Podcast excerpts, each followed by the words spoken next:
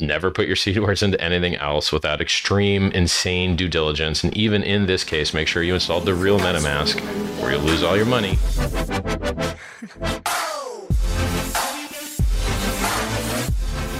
Sziasztok, és üdvözöllek titeket itt a Hungarian Hex Community Podcastba. A mai az egy több szempontból is különleges adás lesz. Legelső szempontból azért, mert üdvözlünk egy új csatornatagot, méghozzá egy hölgyet, úgyhogy szeretnék kérni tőled egy gyors beköszönést. Itt van velünk Timi. Sziasztok! Itt van velünk a mai adásban John. Hello, hello, jó estét! Cservötöcs. Sziasztok, sziasztok! Hexogy. Hello, sziasztok! És Laci. Sziasztok! Én pedig Kovács Jani vagyok. A mai adásban nem lesz másról szó, mint a kriptobiztonságról, amiről sajnos szerintem nem esik elég szó kriptovideókba, illetve a kriptotérbe. Tehát, hogyha egy bika piacban megszereztük a javainkat, azokat jó lenne mondjuk meg is tartani. És jó lenne, hogyha egy olyan tudásunk lenne, ami azt lehetővé teszi, hogy elkerüljük például a hekkeléseket, nyomonkövetéseket a rossz akaróktól, és erről fogunk beszélni a mai adásban. Mint mondtam, ezen a csatornán még nem keletkezett ilyen tartalom, de lehet, hogy többet is fogunk beszélni ezen túl erről a témáról, hogyha úgy érezzük, történt valami olyan incidens a kriptotérbe, ami ezt indokolja, hogy beszéljünk róla. Először is ott szeretném kezdeni a témát, hogy átadjuk Johnnak a szót, mert ő felkészült nekünk olyan dolgokból, hogy mi az a hot vagy cold wallet, vagy magyarra lefordítva meleg vagy hideg tárca. Ez magyarul eléggé furán hangzik. Mi az a Metamask, mi ezeknek az előnye és a hátránya. Úgyhogy most át is adnám a szót Johnnak. Ugye a decentralizált világban kétféle tárcatípust tudunk megkülönböztetni, ugye a hot wallet-et, és illetve a cold wallet-et, ez lényegében a hot walletnek számítjuk azt, ami azonnal elérhető a gépünkön, tehát azonnal hozzá tudunk férni. Ezek általában vagy cexeken, vagy ugye a saját gépünkön lévő walletek, ezáltal ugye a cexen, illetve a saját gépünkön, saját eszközünkön van maga a privát kulcs, illetve vannak a cold walletek, ezek a hideg tárcák, ugye, amik lényegében egy offline tárcák, ami azt jelenti, hogy mi engedélyezzük azt a saját PIN kódunkkal, illetve a saját tehát lényegében a felhasználónak kell engedélyezni azt, hogy műveleteket végezzünk vele, illetve rajta lévő privát kulcsal. Ugye talán a legelterjedtebb wallet a hot walletek közül az a Metamask, ami egy teljesen decentralizált tárca, tehát kizárólag a te gépeden van, feltelepítve a privát kulcs, és ott található senkinek semmilyen ö, irányítása nincs felette rajtad kívül, tehát a tulajdonosán kívül. Van emellett még a, a Trust Wallet, ez ugye, ha jól tudom, az a Binance-nak a terméke, és nagyjából talán itt be is fejeződött a sor, a legelterjedtebb decentralizált walletek közül, talán még ha egyet meg tudok említeni, a, ez a Tron wallet, ugye, ami a harmadik ilyen decentralizált wallet, ami kizárólag ugye a Tron hálózaton működik. Cold walletek tekintetében viszont már nagyobb a kínálat szerintem, mert ott ugye vannak gyártók, a Ledger, Trezor, talán még a Google-nek van valamilyenféle tárcája, és itt márkán belül, tehát gyártom belül is van rengetegféle termék. Én konkrétan a Ledger termékeit ismerem talán a legjobban, a többivel nem foglalkoztam, de a Ledger palettáján talán van vagy tízféle termék. Itt elérhető a talán a legismertebb Ledger Nano S, illetve a Ledger X-en kívül még olyan wallet, ami, ami valójában igazi hardware wallet, tehát a nevében is, tehát szó szerint értendő, tehát olyan hardware, amiben elektronika nincs, hanem például egy, egy titánium lap, és rajta egy, és hozzá egy, hozzáadott egy beütőkészlet. Tehát ugye, amivel be tudjuk ütni a titán labba például a, a phrase. Azért azt fejtsük ki talán, hogy mi az a kulcs, és mi a tárca. Szóval lehet fogni a kulcsot, és berakni több tárcába, de az is lehet, hogy különböző kulcsunk van különböző tárcákban. És a hot wallet azt jelenti, hogy a tárca egy olyan gépen van, ami online, tehát internethez hozzáfér. Tehát ha azt a gép kompromittálva van, és csak egy egyszerű jelszó van, van védve, például a Metamask, akkor a, az, aki bejutott a gépbe, az egy brute force móddal feltörheti esetleg a jelszót, hozzáfér ugye így a privát kulcsokhoz, átmásolja magának, mivel úgyis úgyis kontrollja van az egész gép felett, kimásolja a kulcsot, berakja az ő tárcájába, ugyanazokat a műveleteket tudja onnantól kezdeni, csinálni, amit mi is tennénk. Szóval lesz egy másolat a kulcsunkról. Na most ehhez képest ugye a Cold, a hideg tárca, az egy olyan eszközön van, ami nincs online. Tehát benne van a Trezorban, a Ledgerben, és az csak ott van. Csak odaüssük be, billentyűzethez nem is jut az a kulcs. Tehát most a kulcs a 12 vagy a 24 szavas seed phrase-re gondolok. Annyit tennék hozzá csak, hogy ha fogtok egy, egy cold wallet tehát például egy, egy, egy Trezort vagy egy Ledger-t, tehát abba ott helybe generálódik az eszközön belül a 12 vagy 24 szó. Tehát az nem kerül fel neked soha a számítógépedre.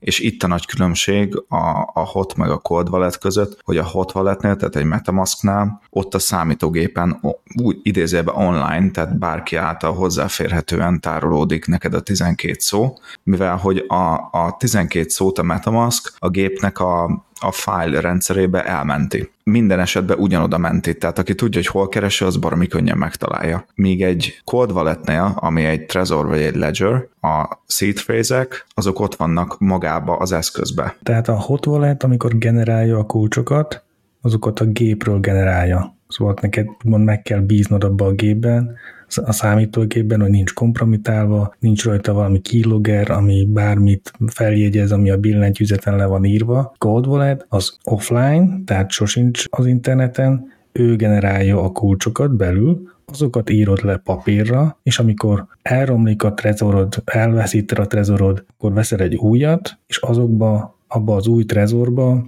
a régi meglévő kulcsodat beírod de konkrétan abba a eszközbe írod be, ennek vannak különböző módjai, nem egyszerű, kicsit macerás, viszont százszerzelékosan biztos lesz abban, hogy az soha semmilyen online, digitális eszközbe, számítógép, laptop, mobil nem írtad be. Teljes mértékben igazatok van, egészen addig, amíg, mert egyébként ilyet is lehet, a Ledger phrase seed be nem importáljuk a Metamaskba. Ugye voltak, akik ezt megpróbálták, és sikerült is nekik nyilvánvalóan, de ez az első számú hiba a listámon, aki, ami, ami óriási nagy hiba. Ugyanis nyilván, tehát a, ha ezt megteszem, mert hogy ez nekem kényelmes, meg tök jó, attól onnantól kezdve teljesen felesleges már cold wallet használni, mert amíg a, a, tehát miután az importálás megtörtént, a privát kulcs már ugye ott van a gépen, és akkor igazából adtunk a szarnak egy pofon, mondhatni. Szóval, hogyha már cold wallet generáltuk munkkal a kulcsot, akkor ez egy óriási butaság egy hot walletbe beimportálni mert akkor teljesen feleslegessé vált az egész előző művelet és az egész biztonsági lépéseink előtte. És akkor beszéljünk szerintem arról, hogy hogyan találjuk a kulcsunkat. Ugye ezt mindenképpen offline tegyük. Szóval ne fotózzuk le, ne tároljuk a mobilba, ne töltsük fel semmilyen felhőbe. Ha nagyon elektronikusak akarunk lenni, akkor maximum egy file, ami egy USB-n van, és az is titkosítva. De igazából legegyszerűbb a papír és a toll, vagy kicsit szofisztikáltabbak akarunk lenni, akkor fém. Mert ugye mi van, ha ne adj Isten leég a házunk, lakásunk, ahol tároltuk ezt, és elég a papír. Hát ez, ez az eset az akkor működik, hogyha olyan fémbe fogod ezt beütni, ami nem olvad meg. Tehát ugye az a probléma ezzel, hogy ha nem a megfelelő anyagokat választjuk, mondjuk egy ilyen megoldáshoz, akkor az lehet, hogy tűzmarataléka lesz. A Ledgernek, amiről beszéltem, a Ledgernek van egy ilyen eszköze, ez egy titánium, olyan fémből, olyan ötvözetből készül, ami nem tudom, most itt számokat nem fog tudni mondani, de ezeket a tűzeseteket is túléli. Nyilván itt azt fizetjük meg, ezt a minőséget, ezt a garanciát, ezt a tanú, kvázi tanúsítványt, és nem az obiba szaladunk le egy alumínium lapért. Meg egy gravírozó gépért. Mert hogy én konkrétan vettem egy gravírozó gépet tehát baromi olcsón árulják ezeket. Én itt kint Angliába a Lidl-be vettem meg 8 kemény angol fontért, viszont a feladatot tökéletesen ellátja, tehát a, a, a fémbe simán belegravíroztam a szavaimat. Egy kicsit hangos, egy kicsit kellemetlen, de simán meg lehet. De ha nem gravírozó gép, akkor nyugodtan lehet akár ez a betűszám sor és bele lehet ütni. Igen, ezt hívják beütőnek, ez egyik sokkal olcsóbb módja, és nem is kell lemez, hanem lehet anyákra is ugye beütni, és ha jól tudom, elég az első négy kezdőbetűjét beütni, mert nem létezik olyan másik szó, ami ugyanazzal a négy kezdőbetűvel rendelkezne, és ezt egy alátétre is be lehet ütni, ezt a négy betűt, és egy menetes csavarra ugye rárakni egymásra, és utána összehúzni, és az egészet beönteni még viaszba is. Így van, a Ledgernek is van egyébként ilyen eszköze, ilyen, ilyen terméke, hogy a, egy hosszú anya, és rajta az alátétek. Egyébként visszatérve arra, hogy ne tárjunk digitálisan, vagy hogyha digitálisan tárjuk a privát kulcsunkat, meg a jelszavainkat, meg szóval így, így Suzanne, PIN kód, stb. mindent, akkor az egy erős titkosítás alatt lévő fájba tegyük. Nem biztos, hogy kezdőknek ajánlanám ezt a módszert, lehet, hogy a kezdőknek inkább a papírforma, vagy a beütőkészlet a fémlapra az a megoldás. Én nem tartom magam ebbe a témába kezdőnek, én speciál felülbe tárolom, nagyon erős titkosítású adatbázisba az összes jelszavamat, és nyilván van hozzá egy master jelszó, tehát amivel tudod ezt feloldani, de van az a mennyiségű jelszó, titkos privát kulcs, PIN kód, ami felett már kezeltetlen papíron meg egyébeken. És ha már papír, akkor két másolat. Tehát két különböző helyen, mert tényleg van a tűz, víz, stb. Ez ugye el, elviheti a papíron lévő dolgokat. Tehát ha mondjuk egy munkahelyen el tudunk dugni, vagy otthon, vagy valamelyik rokonunknál, nagyszülőknél, stb. Ez egy jó opció tud lenni. Igen, én ehhez csak annyit tennék hozzá, hogyha van egy játszós tárcánk, akkor annak nyilván az ember lazában fogja kezelni a, a kulcsait, de hogyha van egy kőkemény tárcád, amin mondjuk az áldozási összeged ül, akkor na, arra, ke, arra nagyon-nagyon kell vigyázni. Tehát, hogy nem, az is nagyon fontos, hogy ugye napi szinten a DeFi-ba mozgáshoz nyilván nem fogsz egy ledger használni, az abszolút nagyon kényelmetlen. De viszont lehet, hogy van egy metamaskod, ami, amivel, amit pedig a napi szinten a mozgáshoz használsz, és annak a, a seed lehet, hogy mondjuk csak leírva tárolod, és a másikat tárolod beütve. Tehát én, legalábbis én így szortírozom ketté, hogy vannak a fontosabb tárcák, azokat beütve, és vannak a játszós tárcák, azokat meg papírlapra leírva. Van egy kérdésem, hogy a játszós tárcából ki lehet következtetni, hogy möllik a valódi tárcám? Mindegyik valódi, nincs, hogy nem valódi. Nem az, az ami, ami trezorra vagy akármi máshol van védve. Nem lehet tudni, hogy melyik mivel van védve. Cím, mindegyik cím, csak cím. Tehát, hogyha utalsz gyakran a kettő között, akkor az ugye látszik a blockchainen, hogy arról a címről gyakran jön. Ezt fogja majd fejtegetni nekünk Laci az adás második felében, hogy a blockchainen hogyan lehet ezek, ezeknek utána járni, illetve hát ha úgy tetszik kinyomozni, hogy, hogy melyik cím kihez tartozik nagyjából, és tehát hogyha nem utalgatsz a kettő között, hanem tök független egymástól a kettő, akkor ugye soha nem fog kiderülni. Mivel egyformák mm, blokklánc technológiából tekintve a címek, nem lehet megmondani, hogy melyik hideg tárca, melyik, melyik egy cold wallet, egy hot wallet, ezért talán praktikus használni mindegyiket. Tehát a mindennapos kis tranzakciókra arra jó lehet egy hot wallet, amit bárhol tudunk használni. Ezt, erre tekintsünk úgy rá, mint a pénztárcánk, ami fizikálisan nálunk van. Tehát abban sem hordunk sokkal nagyobb összeget, mint aznap éppen szükségünk van. Ha véletlenül elhagyjuk, ellopják, akkor mégse fájjon annyira. Aztán ugye lehet cold wallet tárolni a nagyobb összegeket. És akkor, hogyha még ennél szofisztikáltabban is, akkor, akkor még lehet egy rejtett tárcát is tartani a cold wallet amit ö, egyébként nem látni. Tehát tegyük fel, egy régebbi trezorunk van, régebbi szoftverrel, és elhagytuk. És ezt valaki megtalálja, és elkezdi tanulmányozni, hogy mi ez, majd valaki esetleg jelentkezhet rá, hogy ő ezt megvenné tőle.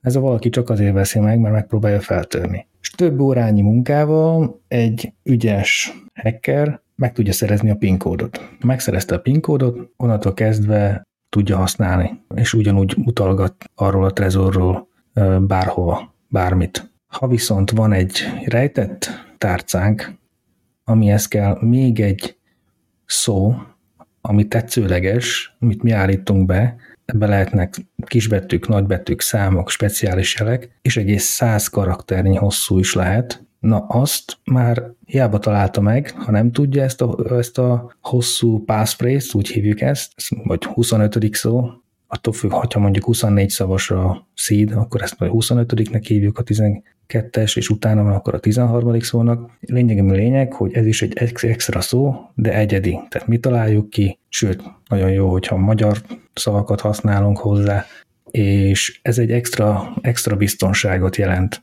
arra az esetre, ha elhagynánk, vagy éppenséggel megtámadnak minket, és a fegyvert szegeznek a fejünkhöz, és azt mondják, hogy na most aztán add ide a kulcsaidat, attól, kiadjuk ezeket a kulcsainkat, a passphrase-t ezt megtarthatjuk magunknak. Ez csak az, az egy kérdésem lenne, hogy ugye mindegyik cold walletnél létezik ilyen uh, titkos tárolásra, vagy csak a Trezornál? Mert én személy szerint a, a Trezornál láttam ilyet, a Ledgernél nem. Mindkettőnél van, más, hogy van kivitelezve. A Trezornál, ha beállítjuk ezt a rejtett tárcát, akkor mindegyik csatlakozásnál vagy beimportálásnál fogja kérni ezt a passphrase-t, amit ugye kiválaszthatjuk, hogy beütjük a számítógépen, a billentyűzeten keresztül, vagy egyenesen az eszközön, tehát a, a Trezoron. A Ledgernél az úgy van megoldva,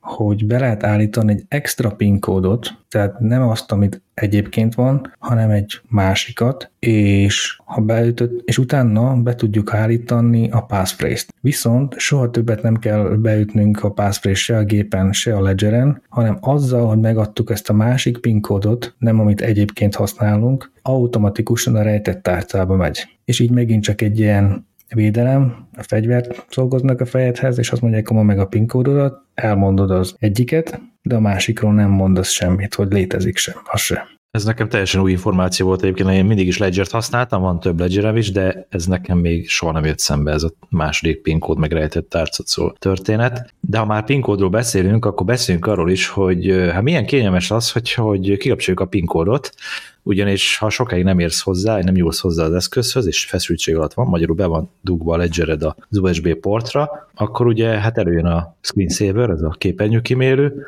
és alapesetben nem tudom hány perce van állítva, és neked tegyük fel 5 percre van beállítva, és minden egyes alkalommal be kell a PIN kódot, hogyha ez ugye az 5 perc elkövetkezik, és nem használod, vagy nem nyúlsz hozzá, és hát erre azért nem, nem érdemes azt kiiktatni, ki lehet iktatni egyébként, tehát hogy ne kérje, de mondjuk ezt nem érdemes megtenni, tehát jó az a PIN kód, ugyanis a Ledger esetében a PIN kód ugye 6 karakter lehet, nem muszáj használni mind a 6 karaktert, azt hiszem négyet legalább kell használni, a többi az, az kvázi megmondható neki, hogy nem, tehát nem akarom beállítani a másik kettőt. Hát valószínűleg a többi cold is általánosan, de a ledger biztosan tudom, hogyha harmadszori alkalommal sem ütöd be jól, akkor törli a privát kulcsot róla az eszközről, és ezt úgy is megteszi, ha jól emlékszem, hogyha háromszor újra indítod, akkor tehát ezt így számolja, de ebben nem vagyok teljesen biztos. Igen, a Trezornál is van ilyen, ha minél többször rosszul ütöd be a PIN kódot, annál több időre van szükség, hogy újra megadhass, és ez exponenciálisan növekszik. Szóval azt már három-négy után már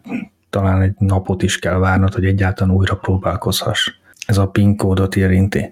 Viszont visszatérve egy kicsit a passphrase-re, ezt is nagyon fontos, hogy nem tároljuk a passphrase-t együtt a szavainkkal, hiszen ez egy, ez egy plusz réteg, biztonsági réteg, és ezért ezt külön is tartjuk. Megint csak ugye, ugyanott van a kérdésnél, hogyha valaki fegyverrel rákényszerít, hogy elővedd a, a privát kulcsaidat, ő fogja várni 24 szót, 25-et nem várja, mert nem mindenki használja. Tehát odaadod neki 24-et, és akkor ami azon van, azon a címen a passphrase nélkül, ahhoz esetleg el tudja vinni, viszont a, ami már passphrase-re is van szükség, ahhoz nem tud hozzányúlni, mert kicsi az esély, hogy kitalálja a passphrase-t. És 100 karakter, szóval azt nagyon nehéz feltörni. Főleg ha használunk kisbetűt, nagybetűt, szám és speciális jeleket.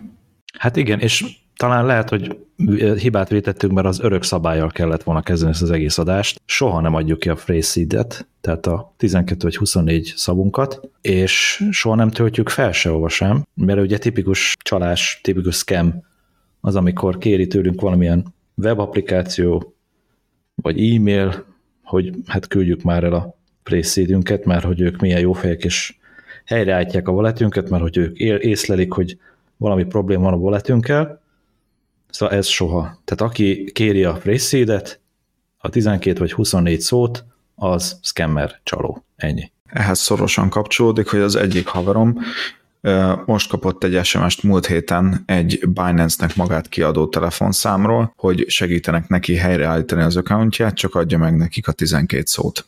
Na, ennyit erről. Tehát, hogy ez, ez ennyire aktívan öm, működő csalási taktika, hogy tényleg még, még ilyen, a, csak akik a periférián kriptóznak, mint ahogy a haverom, még ők is kapnak ilyen scam SMS-eket. Nagyon gyakori, hogy tényleg úgy állítják fel, hogy segítség kell, szóval, hogy add meg a e-mail címedet, nevedet, elérhetőségedet, hogy meg tudjon keresni, tehát egy formot kell kitölteni, és ott a legalján ott van, és még add meg a kulcsodat is. Az ember naívan ugye úgy veszi, hogy oh, ezek tényleg segíteni, nézd meg, itt akarják az információt, hogy mit adjak. Jó, ezt, ezt is még hozzáadom, persze, hát akkor legyen már meg teljes minden. Na és ugye ez a, ez a legnagyobb hiba, tehát soha nem szabad megadni. Tehát ha valaki segíteni is akar, az is tud segíteni, anélkül, hogy meglegyen a 12 szava. Csak aki meg akar lopni, azt kéri tőled. Így van, alapjáraton szerintem privátban csak pár embertől kell megfogadni tanácsot, mégpedig azoktól, akiket ismersz, vagy valamilyen személyes kapcsolatod van velük. Bárki, aki ismeretlen számodra, az lehet, hogy alapjáraton teljesen ilyen bugyuta, átverésnek tűnik, hogy oké, okay, segíteni akar, és akkor ezt kér, azt kér, ilyen adatokat, olyan adatokat, de egy idő után úgy bele tud ebbe vinni, főleg, hogyha nem vagy tapasztalt, hogy nagyon pórul lehet járni a végén. Tehát az elején csak is olyan ismerősöktől, akiket személyen ismersz, vagy tényleg megbízol bennük. Igen, ez az IT security-ben egyébként egy fogalom, ez a social engineering, ez, ez ugye az, hogy a, próbálják kifacsarni belőle az információt. Egyébként ez, ez többféle platformon működik, vagy hát többféle platformon szokott előjönni. Discordon megkeresnek privát üzenetben, ugye Telegramon megkeresnek privát üzenetben, ugye ezek közösségbe épülnek be, különböző közösségekbe ezek a szkemmerek, és ha látják, hogy te aktív vagy, és kiderül ott, hogy neked van valami problémád, a közösség projektével kapcsolatban, akkor ők nagyon szívesen segítenek neked, felkínálják a segítségüket, kiadják magukat ugye a csoport moderátorának, adminisztrátorának, és, és hát a végén, hogyha bedőlsz ezeknek, akkor kifosztanak. És én ehhez még azt szeretném hozzáadni, hogy rengeteg weboldal vagy ilyen kis cégek gyártanak hamis ledgeröket, meg mindenféle ilyen cold walleteket, szóval csak is megbízható. A gyártónak a weboldaláról szabad rendelni mindenféle készüléket, sem eBay-ről, sem Amazonról, mert elég nagy esélye van, hogy azok hamis termékek, és nagyon könnyen meg tudják hackelni a számítógépedet, és le tudják róla lopni a az összes coinodat is, az adatodat és mindent. Szóval erre nagyon vigyázni kell. Nagyon jó, hogy ezt mondtad, tehát tényleg fontos a hiteles forrásból szerezzük meg ezt. Nem, soha nem veszünk használtat. Tehát, hogy ezt mindig egy vadi újat csomagolunk ki, aminek zárjegyes, ellenőrizzük a zárjegyet, és mindig ellenőrizzük is, hogy ez tényleg mi vagyunk az első emberek, akik kibontjuk a csomagolásból nem bontotta már ki előtte senki. És ha már erről beszélünk, akkor ugye volt ez egy nem túl híres lopás, konkrétan Ledgertől, amikor ellopták az összes felhasználó címét, e-mail címét, telefonszámát, talán árulták interneten, majd egy idő után azt hiszem ingyenesen is elérhető volt mindenki számára az interneten. Ezek az emberekről lehetett tudni, hogy ők kriptóval foglalkoznak, hiszen miért más rendeltek volna magunknak Ledgert. És ezek állandóan különböző támadásoknak voltak kitéve. Szóval, hogyha ezt akarjuk megkerülni, akkor nem kell a saját címünkre rendelni a, a Ledgert vagy a Trezort. Nyugodtan rendelhetjük a legközelebbi postánk címére. És ott, amikor megérkezett, oda megyünk, és csak átvesszük. És innentől kezdve, hogyha fel is törnék újra a Ledgert vagy a Trezort, és kiszivárognának a címek, akkor csak annyit tudnák, hogy neved, meg egy postai cím. Pont abba gondoljunk bele, hogy tegyük fel, hogy nem százezer, meg nem, nem is akár tízezer dollárokról van szó. De szó van egy, nem tudom, egy ezer dollárról, vagy egy 500-600 dollárról. Én még olyan oldalakban sem bízom, mint az Alza. Tegyük fel, hogy nem hivatalos oldalról rendeled a ledgert, mert ezen meg ezen az oldalon meg tudod rendelni 20-30 dollár. Tehát, hogy srácok, azt ne felejtsük el, hogy ahogyan említettétek korábban, mindenképpen a hivatalos forrásból érdemesebb, vagy a hivatalos weboldalról, áruházból érdemes venni ezeket a készülékeket. Általában egy ilyen esetleges 20-30 dollárral találsz olcsóbban más helyeken, akár Ledger-t, akár Trezort, és ezek az oldalak úgy is vannak feltüntetve, mint hivatalos resellerek, tehát hogy árulhatják ezt a terméket, és hivatalosan a Ledger-től például kapják ezeket a termékeket, viszont ha most tényleg egy ilyen 500-600 dollárt, vagy akár több ezer dollárt árolsz rajta, megéri ez a 20-30 dollárnyi spórlás ezt a rizikót, hogy esetlegesen elveszíted? Illetve, ha jól tudom, a Ledgernek az applikációjában, nem a telefonos applikációban, de ebben a hogy nem mondjak hülyeséget, a Ledger Live-os applikációban gépre, számítógépre, ott még van egy ilyen validációs folyamat is, amikor összekapcsolod a Ledgeredet, a számítógéppel, akkor tudja validálni vagy autentikálni, hogy igen, ez tőlük származik, nem lett megbuherálva, illetve nincs vele szoftveresen semmilyen probléma, illetve amikor én is vettem a ledgereimet, féltem attól, hogy ebből gond lesz, de igazából nem lett belőle semmi baj, szétszettem a ledgereimet és néztem egy ilyen internetes tutoriál alapján, hogy, hogy minek kell benne lennie, és ha ezen kívül van bármi más, egy kisebb chip, az már gond. Ezt például mindenkinek ajánlom, nem értek a, az elektronikai dolgokhoz, mármint ilyen szinten, tehát nem vagyok elektrotechnikus, de mindenképpen megéri ezeket például szétszedni, egy kis bicskával, késsel kinyitjuk, és akkor át tudod ellenőrizni, hogy tényleg nincs vele semmi gond. Illetve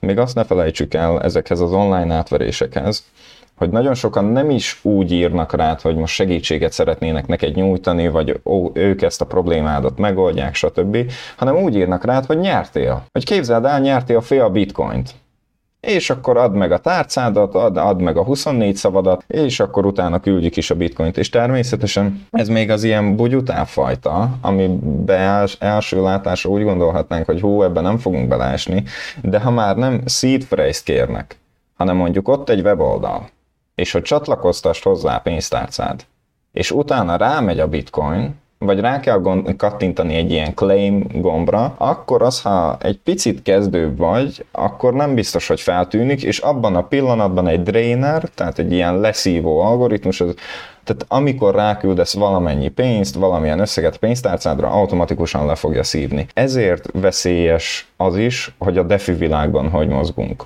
mert ez nem csak ilyen, ilyen átverésekkel történhet, hanem elterjedhet ez úgy is, hogy ó, srácok, kijött egy új swap, egy új váltó, ez lesz az új pancake swap. Oda mész kis boldogan, hogy kipróbálod, rácsatlakoztatod a pénztárcádat, másnap felkelsz, és azt fogod látni, hogy az összes pénz, minden coin, minden token, minden NFT le van szívva. És nem is fogod tudni kivenni esetlegesen, hogyha például egy ilyen pénztárcáról áldoztál a pózra, mert egy olyan algoritmus vagy egy olyan bot figyeli, ami automatikusan mindig leszívja a tárcádnak a tartalmát, bármikor egy bizonyos összeg kerül rá. Én régebben azt csináltam, hogy amikor kellett használnom egy tárcát, és még nem voltam ennyire tájékozott, hogyan lehet revokolni a kontraktokat, ami azt jelenti, hogy, hogy visszaveszed a hozzáférhetőséget a te tárcádhoz egy-egy oldaltól, és nem tudtam, hogy még ezt hogyan kell. Én azt csináltam, hogy ráküldtem a tárcámra 50 kötőjel 100 dollárt és ott hattam egy 5-6 napig, és vártam, hogy leszívják-e vagy sem. Nyilván ez, ez még egy nagyon kezdő szemlélet ehhez. És a hatodik napon leszívták? Ha már egyszer valamelyik kulcsot kompromitálták, akkor az vége. Tehát azt már soha nem szabad használni, teljesen újat kell csinálni, és elfelejtkezni róla mi hamarabb, annál jobb. Nagyon örülök, hogy említetted a rivókot, ugyanis ez lett volna a következő témakör, amit említünk.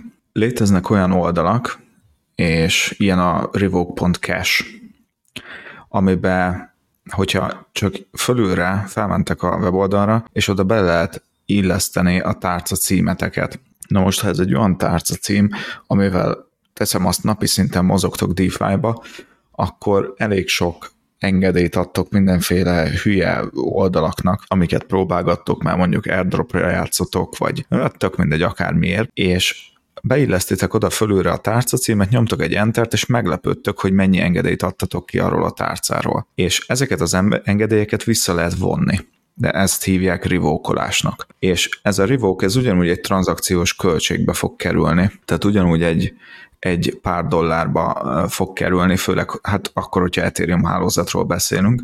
Ezt úgy lehet talán megkerülni, hogy szombat hajnalba, amikor olcsó a gvej, akkor rivókoltok. Teszem azt észre, észre is veszed, hogy ú, basszus, ezzel az oldallal lehet, hogy nem kellett volna összekötnem a tárcámat, akkor egyből fel tudsz menni revoke.cash-re, és vissza tudod vonni az engedélyt, amelyik oldaltól csak szeretnéd. Még csak ilyen oldalakra sem kell menni, hogy revoke.cash, vagy dbank, vagy bármi ilyesmi. Simán rá kell menni az Etherscan-re, a hivatalos blockchain explorerre. Egyből ott tudod revokolni az összes kontraktot, ami, ami engedélyezve van a, a címeden. És az a legbiztonságosabb, annál jobb nincs. Hát ez így van, csak ez érteni kell azért, tehát a kezdő userek nem biztos, hogy ki fognak igazodni, hogy mi, mi, mi merre van. Meg a revoke ugye az, amikor visszavonunk valamilyen engedélyt valamelyik okos szerződéstől. Tehát általában, amikor valamit swappolni akarunk valamitról valamire, például az Uniswapon, az Uniswapnak az okos szerződésnek adjuk meg a felhatalmazást, hogy ő elköltse valamelyik tokenünket. Az Ethereumból akarunk váltani, ahhoz nem kell felhatalmazás. Viszont ha bármilyen más tokent akarunk, akkor meg kell engednünk a szerződésnek, hogy azt levegye, azt a tokent. Viszont mielőtt ezt az engedélyt megadjuk, van egy olyan lehetőség, hogy edit permission, tehát hogy mennyit engedünk meg, hogy levegyen.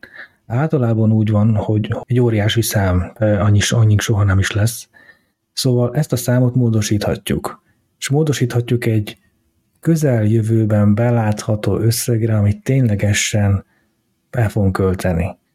Tegyük fel, nem tudom, veszek 100 dollárért havonta, tehát swappolok 100 dollárért havonta, előre elég, hogyha adok egy engedélyt mondjuk 1000 dollárra, és akkor maximum 1000 dollár tud az levenni, de nekem az úgy is elég, hiszen az 10 hónapig tudok 100 dollárokért swappolni. Ennek a legjobb példáját egyébként az Ikoza vagy a Hedron pooloknál lehet látni. Tehát amikor oda be akarsz tenni egy bizonyos összeget, hogy te napi yieldet kapj, akkor automatikusan megkérdezi az oldal, hogy mennyit szeretnél apróvolni, tehát mennyit szeretnél engedélyezni, hogy, hogy használhass, hogy használhasson a kontrakt, és behelyezhessd a poolba. Ott gyönyörűen látni egyébként ezt a folyamatot, hogyha csak százikozát engedsz, akkor csak annyit fog engedni berakni, ha unlimited, akkor végtelen mennyiségűt, ezt nyilván mindenki saját maga döntse el, hogy, hogy milyen rizikót vállal, milyen kényelmi funkcióért. Tehát ezt a tranzakció aláírása előtt ö, lehet módosítani ezt a számot, alapértelmezetten egy nagyon nagy szám, amit utána módosíthatunk a saját igényeinkhez megfelelően. És utána ez az összegig ez okos szerződés le tudja venni.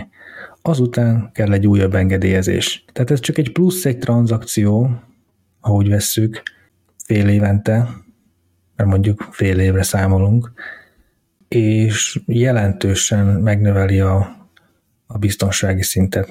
Igen, és ott van egy unlimited gomb is egyébként, ha már itt tartunk, aki kicsit merészebb, az rányomhat arra, és akkor nincsen határ, hogy mennyi, hány darab ikozát tudunk, vagy hedront berakni a poolba. De egyébként, hogyha már itt tartunk, kicsit kanyarodjunk egy többi hibához, vagy többi problémás scamhez. Ezt most a napokban fedeztem fel, de lehet, hogy csak nekem újdonság, de létezik egy olyan egyébként, hogy address poisoning scams. Ez a, hát most magyarra lefordítva eléggé hülyen hangzik, ez hogy az egy olyan scam, hogy megmérgezik nullás tranzakciókkal, nulla értékű tranzakciókkal a számlát. Ennek az a lényege egyébként, nagyobb után olvastam, de nagyon furmányos, bár nem tudom, hogy ezt ki hogy csinálja, vagy mi, miért lehet ez probléma, tehát ez ott van a probléma, hogy a, a cím, tehát létrehoznak egy tranzak, tranzakciót, küldenek a te számládra valamit, egy számláról, de az a forrás számlának az első négy és utolsó négy karakterét meghamisítja. Hát nem meghamisítják, hanem úgy generálják le, hogy az egyezzen a te számla, te címednek az első és, négy, és utolsó négy karakterével, hogyha jól vettem ki a cikkből. És hát milyennek az oka, miért csinálják így? Azért, mert állítólag, bár én soha nem csináltam így, állítólag sok ember úgy kopizza, vagy úgy ellenőrzi azt a címet, hogy hova küldi az értéket, hogy a historiát, a transaction historit nézi meg. Hát én ilyet soha nem csináltam. És ugye, mivel elég hosszú számsor, senki se olvassa végig, a lényeg, hogy az elej és az utolsó négy karakter megegyezzen, és akkor már az tudja, hogy jó helyre utalom az összeget. Igen, néha ez még teljes address poisoning nélkül is működik, mivel csak egy olyan bot vagy egy olyan automata kerül fel a számítógépre egy, nem tudom, egy torrentezés után, vagy bármilyen letöltött fájl után, ami a copy-paste funkciódat, tehát a másolás és a beillesztés funkciódat cseréli ki, mármint nem magát a funkciót cseréli ki, de a tartalmát. És akkor például Binance-ről ki szeretnél utalni egy bizonyos összeget, becopy pasteled a Metamask címedet, látod, hogy uh, tehát kimásolod, bemásolod, örülsz, hogy ott van, át sem futsz rajta, át sem nézed, vagy éppenséggel az utolsó négy és első négy karaktert nézed meg csak, és automatikusan a copy-paste funkció az egy másikat másol be, észre sem veszed, és már kiküldted rossz címre a pénzt. Erre amúgy szerintem létezik egy viszonylag nagyon egyszerű megoldás, hogy elnevezed a címeidet és ha elnevezed a címet, mondjuk Metamaskon belül, a, a gyakran használt címeidnek adsz egy nevet, és Metamaskon belül, ha copy paste akkor ugye fel fog jönni, hogy ez a, mit tudom én, XYZ nevű pénztárca, nem pedig maga a számsor. És ha látod, hogy nem az jött fel, amire te számítasz, hanem egy hosszú számsor, akkor az nem ugyanaz a cím, ugye nyilván. De ez csak Metamaskon belül működik. Már nem működik, amikor szexről küldesz ki, már nem működik, amikor egy másik walletet használsz. Nagyon egyszerű a dolog. Meg kell tanulni, leellenőrizni mindig teljesen a címet. Full végig. Az első karaktertől az utolsóig soha nem lesz probléma. Ez így van, de egy óriási dolog, dolog létezik, amiről még nem beszéltünk.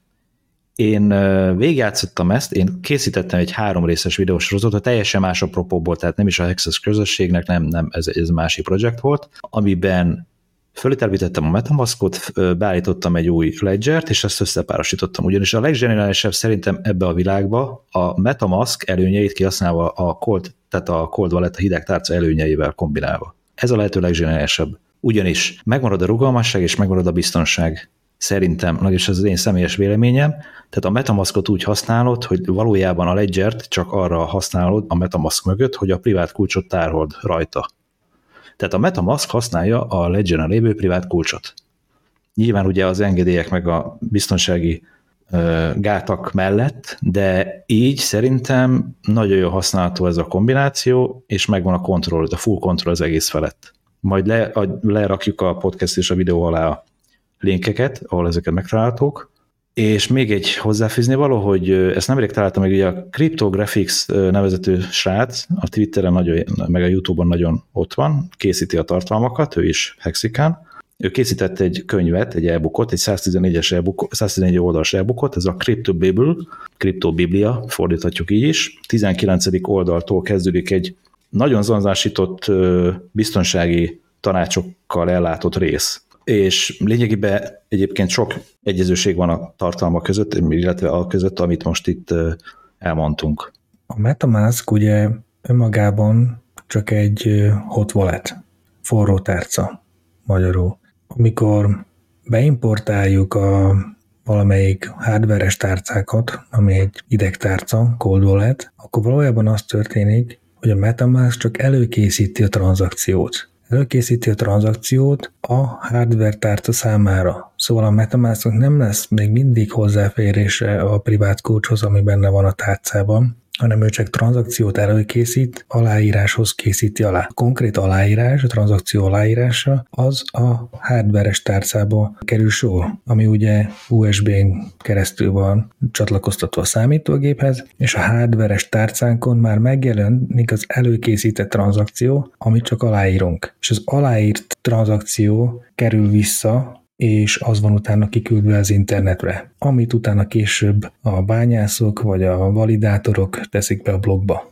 És amikor bekerült a blogba, akkor végleges az a tranzakció. Addig még van egy kis játszani való területünk, hogy amíg nem került be a blogba, esetleg meggondoltuk magunkat valamilyen ok miatt, és szeretnénk visszacsinálni, undúzni az egész tranzakciót, akkor van egy olyan lehetőség, hogy cancel, ami igazából egy új tranzakciót jelent, ugyanazzal a számmal, tehát ugyanazzal a nonszal, ami kell, de ez csak azért fontos, hogy felülírja az előzőt. És ezt a tranzakciót egy, egy, egy, egy nullát küldünk önmagunknak. Tehát ez is egy tranzakció, nullát küldeni saját tárcánkról a saját ugyanarra a címre, a saját tárcánkra, viszont ennek egy kicsit magasabb gvejt kell beállítani, mint az előzőnek, hogy megelőzze a, azt a tranzakciót, amit nem akarunk. És így akkor ez a nullát küldtünk valahova, fog bekerülni a blogba, és az előző, amit nem akartunk, az ki lesz törölve a mempoolból, mert a nonce megegyezik. Tehát a nonce ez egy ilyen, ez egy szám, ami minden címen nulláról kezdődik, és ez a, kb. a sorrend, hogy, hogy há, hányadik tranzakció történt azon a címen. Tehát így tudjuk esetleg megállítani egy nem akart tranzakciót. Hát vagy alá se írod a ledgeren, nem? Tehát ott is lehet olyat, hogy decline, azt hiszem így van, vagy reject, és akkor már nem kerül ki, mert nem írtad alá. Igen, de most arra gondoltam, hogy jóvá hagytad, és utána gondoltad meg magad. Én annyit még hozzátennék ehhez, hogy srácok, ne felejtsük el azt, hogyha például egy kezdő vásárol egy ledgert, mi végig arról beszéltünk, hogy a Metamask mögé úgy behelyezni, hogy a Metamask főre kattintva ki fog jönni egy olyan opció, hogy import hardware, vagy connect hardware wallet. És itt nagyon fontos, hogy ha arra megyünk, hogy import account, akkor el fogja kérni ugye a seed phrase-ünket. Na ide ne, nehogy berakjuk a, a ledger-ös seed phrase-ünket, mert akkor nem úgy fogja kezelni, és nem lesznek meg ezek a biztonsági funkciók, hogy el kell fogadni a ledger át kell nézni, stb. Akkor csak úgy fogja kezelni, mint egy Metamask tárcát, amiből automatikusan mehetnek ki és be a tranzakciók mindenfajta biztonsági lépés nélkül. Mindenképpen a connect hardware walletra kell menni, és úgy fogjuk tudni behelyezni a ledger a Metamask mögé, és akkor fognak előjönni ezek a biztonsági funkciók, amiket meg kell csinálnunk ahhoz, hogy végbe menjen a tranzakció.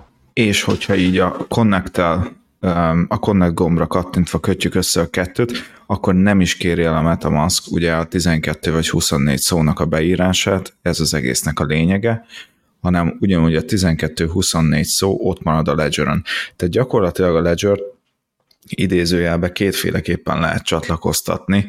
Az első mód az nem egy csatlakoztatás, hanem ugyanazt a, ugyanazt a, a, a szókészletet beírod a metamaskodba, mint ami a ledger van. Tehát az nem egy, úgy, úgy nem kötött hozzá gyakorlatilag a, a metamaskot a ledgerhöz, mert azt is öm, fontos megemlíteni, én azt például nem tudtam az elején, hogy ugyanazt a 12 vagy 24 szót több tárcába is beírhatjuk, és a több tárcán ugyanúgy végezhetünk egymástól tök függetlenül tranzakciókat. Tehát, hogyha ö, valaki megszerzi a 12-24 szavunkat, és azt mi nem feltétlenül vesszük észre, mert mi attól még nem leszünk kizárva a mi tárcánkból. Én ezt nem tudtam az elején, és ez nekem egy nagyon nagy ilyen heuréka pillanat volt, amikor erre rájöttem, hogy ja basszus, itt nincs olyan, mint a bankoknál, hogy, izé, hogy küldenek egy e-mailt, hogy hülye gyerek, izé megszerezték a, a privát kulcsaidat.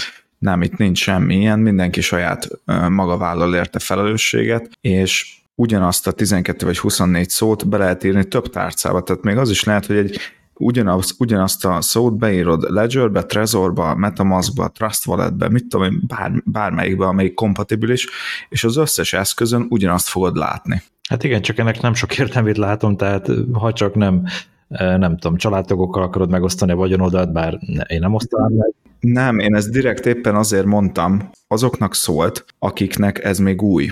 Mert amikor én új voltam, én nagyon örültem volna, hogyha ezt valaki így nekem elmondja. Mert én azt hittem, hogy attól, mert ugyanezt elkövettem, hogy beírtam a, 20, a Ledger 24 szavát a Metamaskba, és én azt hittem, hogy azzal az le van védve, mert hogy két külön tárcában nem írhatom be ugyanazt a szót, de beírhatom, és működik. Tehát én, én ezt akartam ezzel tisztázni hogy ugyanazt a szót beírhatod több tárcába is, mert működni fog.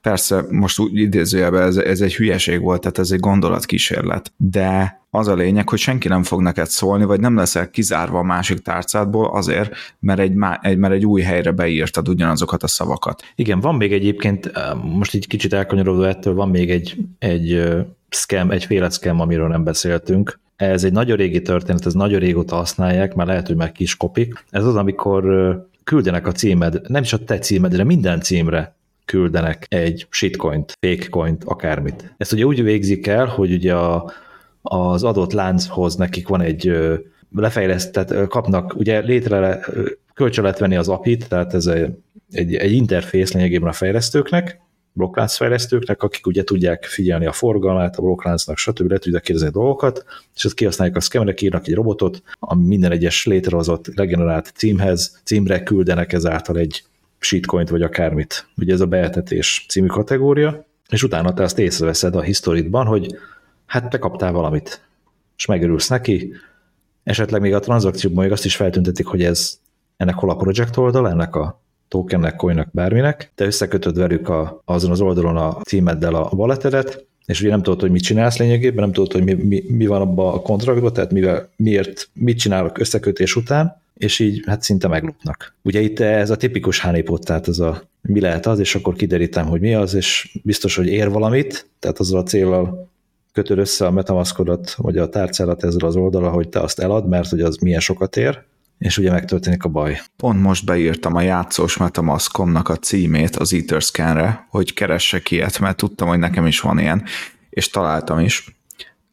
Van benne olyan token, ami valószínűleg tök értéktelen, nem tudom, nem is szeretném megnézni, és oda van aláírva, mindjárt mondom, hogy micsoda van oda aláírva, azon aláírva, hogy 9845 dollár visit diebounty.com to claim. Egyébként most már olyat is olvastam erről a, erről a történetről, hogy ez nem, tehát ez fel lehet használni rossz dolgokra, és fel lehet használni jó dolgokra is egyébként. Tehát, hogyha így belegondolsz, akkor nyilván leginkább rossz dolgokra használják, arra, amire az előbb elmondtam, de szerintem felhasznált marketing és PR szempontjából is, tehát ennek lehet marketing értéke, lényegében egy reklám független attól, hogy nem, neki nem az a célja, aki ezt elvégzi, hogy meglapjon, vagy, vagy kicsaljon tőled bármit is. De egyébként nem kell nagyon, nem kell nagyon keresgélned, szerintem, hogyha van egy fél évnél idősebb címed, ami, ami már régóta megvan, az biztos, hogy kapott ilyet. Bármelyik láncon. Akár BSC, akár Ether.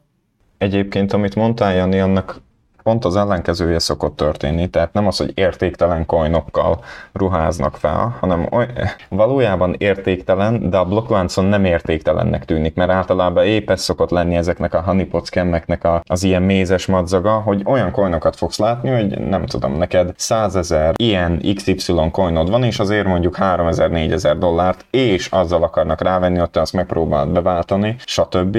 Illetve én még annyit hozzátennék, hogyha cold walleteket használunk, akkor mindig frissítsük le szoftveresen őket, ha nem is használtuk egy jó ideig, akkor is frissítsük le, ugye itt például a Ledgernek az alkalmazására gondolok, kössük hozzá, frissítsük le, gondolom ugyanígy van Trezornál is, SafePal-nál is, stb.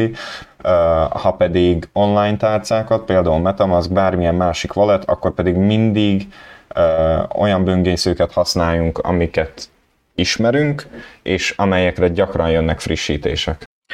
Szerintem, srácok, ezt eléggé jól kiveséztük ezt a témakört, úgyhogy lépjünk is tovább, mert van még egy témakör, amit szeretném, hogyha lefednénk, és ebben majd Laci segítségét kérjük, mégpedig arról lenne szó, a blockchain-en való nyomon követhetőségről, illetve hogy ennek milyen pozitív, negatív hatásai vannak, valamint hogy hogyan lehet ezzel ellen talán egy kicsit védekezni. Hát alapjáraton, ugye amit tudunk, az az, hogy kriptóban az a jó, illetve a blokklánc technológiában, hogy minden lekövethető rajta. Ahogy te is említetted, ennek vannak pozitív és vannak negatív oldalai is. Pozitív oldalai például ahhoz kapcsolódóan, amiről eddig végig beszéltünk, hogy a szkemmeket, a szkemmereket nagyon könnyen rajta lehet kapni egy, egy nagyon pici tudással. Tehát tényleg blokkláncon minden cím, minden tranzakció, minden lekövethető. Negatív hatása az az, hogy tényleg minden lekövethető, tehát nem is tudsz elrejteni, eldugni semmit. Ugye alapjáraton beszéltünk arról, hogy hogyan védjük meg egy tárcánkat. Um, ami önmagában nagyon jó, viszont a blokkláncon a tranzakciókat nem tudjuk sehogyan elrejteni. Viszont tudunk tenni pár olyan lépést, ami esetleg segít megőrizni azt, hogy anonimak maradjunk a, a blokkláncon. Az első, és legfontosabb az, de ami akár önmagától is értetődő, az az, hogy ne adjuk ki senkinek sem a címünket kell kiadni. Abszolút senkivel se osszuk meg, maximum azokkal az emberekkel, akikben nagyon megbízunk, de egyébként tényleg felesleges teljesen megosztani. Ha valamilyen tranzakciót szeretnénk átutalni valakinek, vagy valamit kipróbálni, bőven új tárcát létre lehet hozni, és meg is vagyunk. Nagyon fontos odafigyelni, hogy ha egy tárcáról küldünk egy másik tárcára tranzakciót, akkor az nyomon követhető lesz. Tehát ezt minden fajta képen le fogjuk tudni követni. Így annak nem sok értelme van, hogy én átárcáról átküldöm B-re, és B-ről küldöm tovább egy ismeretlennek, mert vissza tudom követni egészen átárcáig. Az egyik legjobb megoldás, vagyis hát régen ez volt az egyik legjobb megoldás, de ma már, ma már sajnos nem, az a Tornado Cache volt. Ez ugye hát így nagyon lebutítva és nagyon egyszerűen elmagyarázva, ez annyit jelentett, hogy te egy tárcáról beküldtél egy bizonyos mennyiségű Ethereumot például, az összekeverte más beküldött Ethereumokkal ezt, és szétdobált a címekre. Tehát ennyi, így, így működött, viszont azt az oldalt tudtommal lekapcsolták, illetve már nem is legális többen. Viszont a cexeket, ahogyan nem szeretjük, néha a segítségünkre is szolgál, mert ugye hogy most ne illegális dolgokról beszéljünk, alapjáraton valahogyan szükséged van arra, hogy te be tudj juttatni pénzt a Metamaskra, illetve ki. Ezt úgy tudod legkönnyebben megtenni, hogy egy cexen vásárolsz valamilyen coint, valamilyen tokent, és azokat onnan kiküldöd a, a Metamask tárcádba. Ez önmagában idézőjelesen anonimis, és nem is. Mert a CEX rendelkezik a te adataiddal, kártyainfóiddal, lakcímeddel, bevételed igazolásaival, tehát minden ilyen információval rendelkezik, viszont senki más nem. Tehát még a baráti köröt sem. Ha szexről küldünk be bizonyos mennyiségű coint, most tényleg beszéljünk Ethereumról, a Metamaskunkra, akkor az nem a saját például Binance címünkről fog menni, hanem a Binance-nek vannak létrehozott tárcái, létrehozott hat valettjei, amik ilyen gyűjtőtárcák onnan fognak kimenni a coinok. Tehát az még önmagában semmit nem mond el. A legjobb úgy beküldeni pénzt, hogy beküldött Binance-ra, ugye veszel, valamilyen kriptót, és onnan például tovább küldöd. Ha egyik, egy másik tárcára van szükséged pénzre, amit az előbb említettem, hogy A és B tárcára is szeretnél, és a B-vel szeretnél tovább szórakozni, akkor nem az a helyes döntés, hogy A-ról átküldjük B-re, mert már is ott van a, a tranzakció, és lekövethető, hanem az a helyes döntés, hogy A-ra beküldünk pénzt, vagy, vagy van ott pénzünk, visszaküldjük a cexre, majd cexről újra ki B tárcát. Így blokkláncon az lesz csak nyomon követhető, hogy B tárcára kiment a cexről pénz. De most, ha a CEX tárcájára rákeresünk, például olyan oldalakon, mint a D-Bank, mint az Etherscan, akkor több millió dolláros összegeket fogunk látni, ami nem feltétlen köthető össze veled. Ugye ez a, ez a kriptó és ez a technikai része, hogy hogyan tudjuk megőrizni a úgymond idézőjában az anonimitásunkat a blokkláncon, viszont amiről már volt szó ma, az a human engineering, vagy, a, vagy tulajdonképpen ez arról szól, hogy az IT-ban a legkönnyebben hackelhető dolgok azok az emberek. Sosem a számítógép, sosem a smart contract, nyilván ezek is hackelhetőek, de, de a legkönnyebben mindig az embert lehet meghekkelni. Amiről már beszéltem korábban, hogy sose osszuk meg a tárca címünket, ez nem csak tár- tárca címekre igaz. Sose rakjunk fel csoportokba képeket mondjuk egyes tranzakciókról. Sose büszkékedjünk, hogy mennyi, milyen coint adtunk el, mennyiért. Sose mondjuk el azt, hogy milyen tranzakciókat csináltunk, hogy mit klémeltünk ki mert akár csak egy-egy információból lekövethető az egész tárca, főleg, hogyha nem figyeltünk ezekre a lépésekre, amit mondtam, hogy egyik tárcából ne járjunk át egy másik tárcába. Csak hogy példát is mondjak, nekem is jó párszor már sikerült letrekkelnem, tehát lekövetnem olyan tárcákat, amikről abszolút semmit nem tudtam, csak egy képet láttam egy csoportban hogy ilyen és ilyen tranzakció történt, és az bőven elég is volt. Egy screenshotot, egy kis, ki, kis kivágott képet láttam, ez bőven visszakereshető.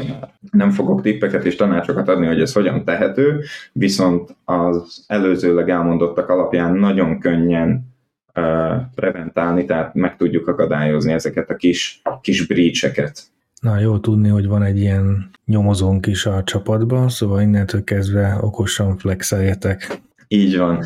Nem kell ahhoz több adatot megadnod, több egymáshoz kapcsolódó adatot akárhol, hogy téged próbáljanak feltörni, vagy, vagy, vagy kikerüljön rólad információ, elég, hogy csak info morzsák kerülnek ki, és ugye, ugye az adás elén is volt szó a ledgeres hackerésről, ha ezeket az informózsákat összerakja valaki, ezekhez az adatbázisokhoz hozzájut a kikerült, kilékelt, tehát ki feltört hekkekből a maga az adatbázisok, akkor ott már azért, ha találnak ezekbe az adatforrásokba közös pontokat, akkor már össze is állítható egy profil, és akkor már ugyanott vagyunk, hogy igazából, mint hogyha megadtad volna az összes adatodat egy helyen. Közben csak annyit hozzáteszek, hogy legalább, használt, legalább találtunk a cexeknek egy hasznos felhasználási módot. Igen, én azért még mindig nem csinálnám így, tehát én óriási cexelenes vagyok, de ekkor sem bíznám rá a vagyonomat, tehát megvan az bizonyos összeg, amit, amit még rábíznák, hogy ne tudják lenyomozni, szexen keresztül megfuttatnám, de akkor meg mi a francér